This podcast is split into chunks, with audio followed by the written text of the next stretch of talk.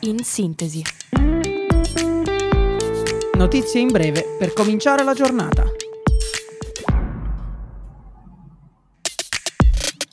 Buongiorno a tutti e ben ritrovati da Radio Yulma. Io sono Riccardo e questa è In Sintesi.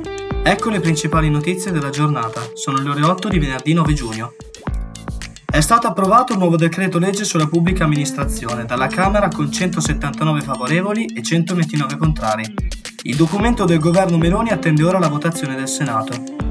L'ottica del decreto punta a snellire e velocizzare le procedure della pubblica amministrazione e ad accrescere la parità di genere e lo spazio per i giovani. Le varie misure rientrano infatti tra le operazioni del PNRR per la semplificazione e la digitalizzazione delle procedure statali. Attacco con coltello ad Annecy, in Francia, dove sono state ferite 6 persone, 4 bambini di circa 3 anni e 2 adulti, 3 di loro sono gravi. I testimoni hanno parlato di un uomo che indossava un turbante. Si trattava probabilmente di un siriano richiedente asilo secondo la polizia. Il ministro dell'interno Darmanin ha confermato con un tweet l'avvenuto arresto, grazie al tempestivo arrivo delle forze dell'ordine.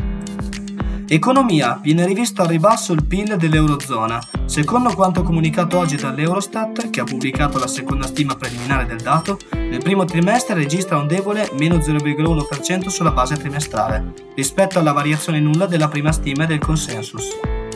Su anno invece si registra un aumento dell'1% contro il più 1,2% della stima preliminare e del mercato. Nel quarto trimestre del 2022 si era registrata un più 0,1% su base trimestrale ed un aumento dell'1,8% su base annua. Cultura. La Filarmonica della Scala torna domani in Piazza Duomo per il concerto omaggio alla città diretto da Riccardo Shaili, il programma del concerto include anche una serie di sorprese nel finale, a partire dall'esecuzione della marcia di Superman di John Williams.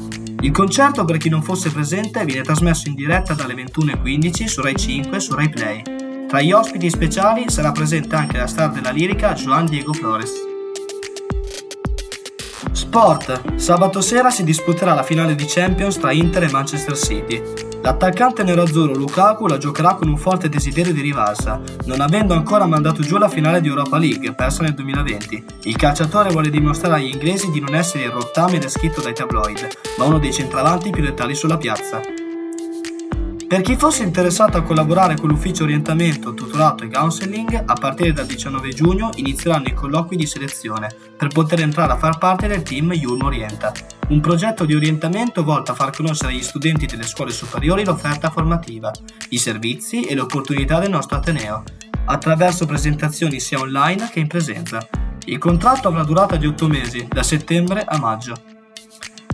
Queste le principali notizie della giornata. L'appuntamento con In Sintesi è a domani, sempre alle 8, sempre su Radio Yulm.